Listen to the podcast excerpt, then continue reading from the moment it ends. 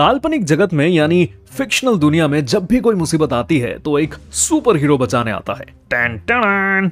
But real life में 1996 में एक हीरो आया था, जो most of the time Indian cricket team को मुसीबत से बचाता था। वो सेवेंथ या सिक्स नंबर पे बैटिंग करने के लिए आता था। वो पक्षियों की तरह उड़ के कैचेस पकड़ता था और बाउंड्रीज बचाता था। और जब टीम को विकेट चाहिए हो, तब अपने लाजवाब बॉलिंग से वो भी दिलाता था। ये हीरो और कोई नहीं, इंडियन क्रिकेट टीम का स्टार ऑलराउंडर रॉबिन सिंह था। हाय, मेरा नाम है शोमिन और आप सुन रहे हैं मेरा पॉडकास्ट थोड़ी कहानी, थोड़ा इंस्पिरेशन इस पॉडकास्ट सीरीज़ में मैं कवर करता हूँ इंस्पायरिंग टॉपिक्स जो मिलते हैं मुझे एनेक्डोट से, किसी किताब से शॉर्ट स्टोरी से, लोक कथाओं से पोइट्री से फ़िल्म से और कभी कभी रियल लाइफ एक्सपीरियंस से भी। तो लाइफ और मोटिवेशन के बीच अगर हो कोई गैप मेरी इस पॉडकास्ट सीरीज़ पे करो टैप आपके किसी भी फेवरेट पॉडकास्ट प्लेटफॉर्म पर।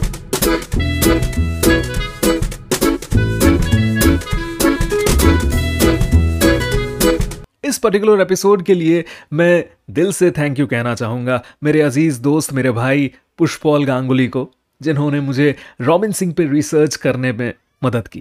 थैंक्स पुष्पॉल दा फॉर ऑल योर हेल्प चलो अब, शुरू करते रॉबिंद्रो राम नारायण सिंह, उर्फ़ रॉबिन सिंह का जन्म 1963 में इंडिया में नहीं, बल्कि वेस्ट इंडीज के एक देश ट्रिनिडाड में हुआ था। वो एक ट्रिनिस सिटीजन थे। उनके पूर्वज डेढ़ सौ साल पहले इंडिया छोड़ के इस देश में आकर बस गए थे। वो इंडियन ओरिजिन तो थे, पर इंडिया से उन्हें कोई लेना देना नहीं था। क्रिकेट से उन्हें बड़ा प्यार था। और आगे चलकर यही क्रिकेट उन्हें इंडिया से मिलवाने वाला था। वो सात साल की उम्र में इतना बढ़िया क्रिकेट खेलते थे कि उन्हें स्कूल के क्रिकेट टीम में सिलेक्ट कर लिया गया, जिसमें 11 साल की उम्र के बच्चे खेलते थे।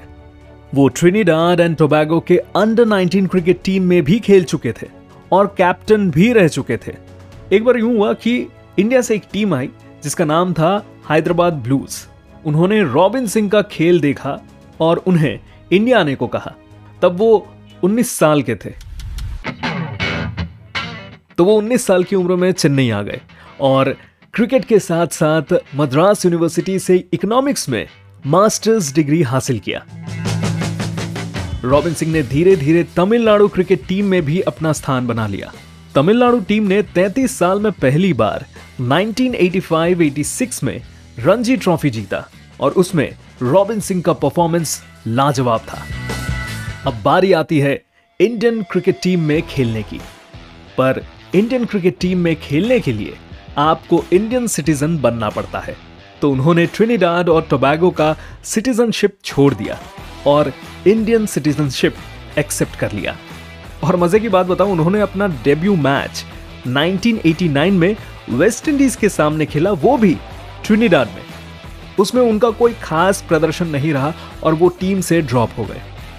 पर उन्होंने हार नहीं मानी और फ़र्स्ट क्लास क्रिकेट खेलते रहे। इसी उम्मीद में कि एक दिन फिर से इंडियन क्रिकेट टीम की जर्सी पहनने का मौका मिलेगा। और वो मौका उन्हें मिला एक नहीं, दो नहीं, पर पूरे सात साल बाद 1996 टाइटन कप में। और फिर आने वाले पाँच सालों तक वो रेगुलरली इंडियन क्रिकेट टीम में बने रहे। 1997 में एक मैच हुआ था जिसने रॉबिन सिंह को बहुत फ़ेमस बना दिया। वो मैच हुआ था इंडिया और जिम्बाब्वे के बीच, जिसमें उन्होंने 32 बॉल्स में 48 रन्स बनाए और इंडिया को हारने से बचाया। यार वो मैच टाई हो गया, पर उस मैच के बाद रॉबिन सिंह की बड़ी वाहवाही हुई। और होनी भी चाहिए, क्योंकि उस जमाने में फ़ील्ड रिस्ट्रिक्शंस के साथ 32 बॉल्स में 48 रन्स बनाना कोई आसान बात नहीं थी भाई। बॉलिंग रिकॉर्ड की बात करें तो रॉबिन सिंह उन पाँच इंडियन क्रिकेटरों में से है, जिन्होंने वर्ल्ड कप में पाँच विकेट लिए हैं, जिसे कहते हैं फाइव विकेट हॉल और यह कारनामा उन्होंने किया था 1999 वर्ल्ड कप में श्रीलंका के खिलाफ। पर इस मैच को याद किया जाता है सौरव गांगुली के 183 रन्स के लिए, ना कि रॉबिन सिंह के पाँच विकेट के लिए। देखा जाए तो वो एक अनसंग हीरो थे। अगर आप याद करोगे 1998 का silver jubilee independence cup, India versus Pakistan का फाइनल जो बांग्लादेश में हो रहा था, उस मैच में सौरव गांगुली का 124 रन और ऋषिकेश कानितकर के लास्ट शॉट को याद किया जाता है। पर उसी मैच में रॉबिन सिंह ने 83 बॉल्स में 82 रन बनाए थे। ये किसी को याद नहीं रहा। मुझे भी नहीं।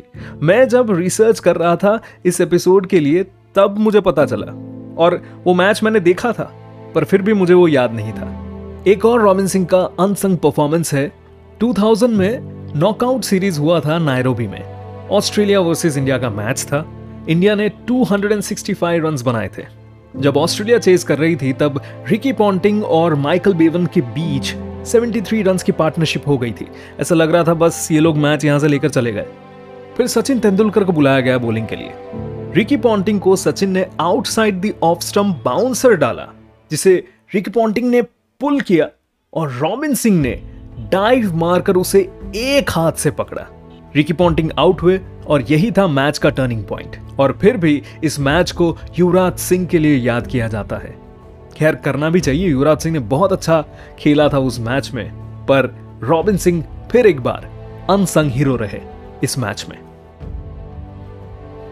रॉबिन सिंह के करियर को पढ़ने के बाद, थोड़ा बहुत रिसर्च करने के बाद, मैंने एक एनालॉजी बनाई है कि जब सूरज चमकता है तो उसका मतलब ये नहीं कि तारे आसमान में नहीं है, वो है, पर सिर्फ़ सूरज की रोशनी की वजह से हमें दिखाई नहीं दे रहे। ऐसे कई सितारे हैं क्रिकेट की दुनिया में, जिन्होंने ज़बरदस्त प्रदर्शन किए हैं। पर किसी और क्रिकेटर की लाइमलाइट या पॉपुलैरिटी की रोशनी में कहीं खो से गए। पर हाँ, एक दिन जब सूरज ढलता है, रोशनी कम होती है तो वो तारा हमें फिर से दिखाई देता है।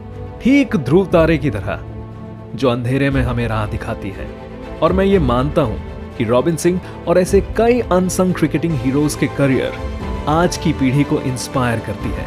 और आने वाले पीढ़ी को इंस्पायर करती रहेगी। अगर आपको इस हफ़्ते का एपिसोड पसंद आया है तो उसे अपने दोस्तों के साथ शेयर कीजिए। अपने प्लेटफॉर्म पे इसे रिव्यू कीजिए। और हाँ फॉलो या सब्सक्राइब ज़रूर कर लीजिएगा। थोड़ी कहानी, थोड़ा इंस्पिरेशन विथ शोमिन कोले आपके फेवरेट पॉडकास्ट प्लेटफॉर्म पर। मिलते हैं। बाय